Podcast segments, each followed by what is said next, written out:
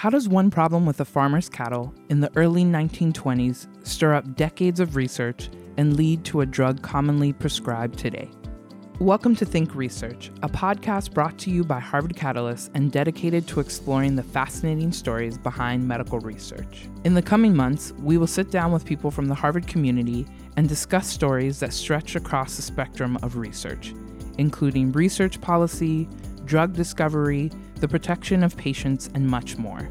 Tune in on August 3rd for our first podcast featuring Dr. Elliott Antman, who will share the incredible story from cows to Coumadin.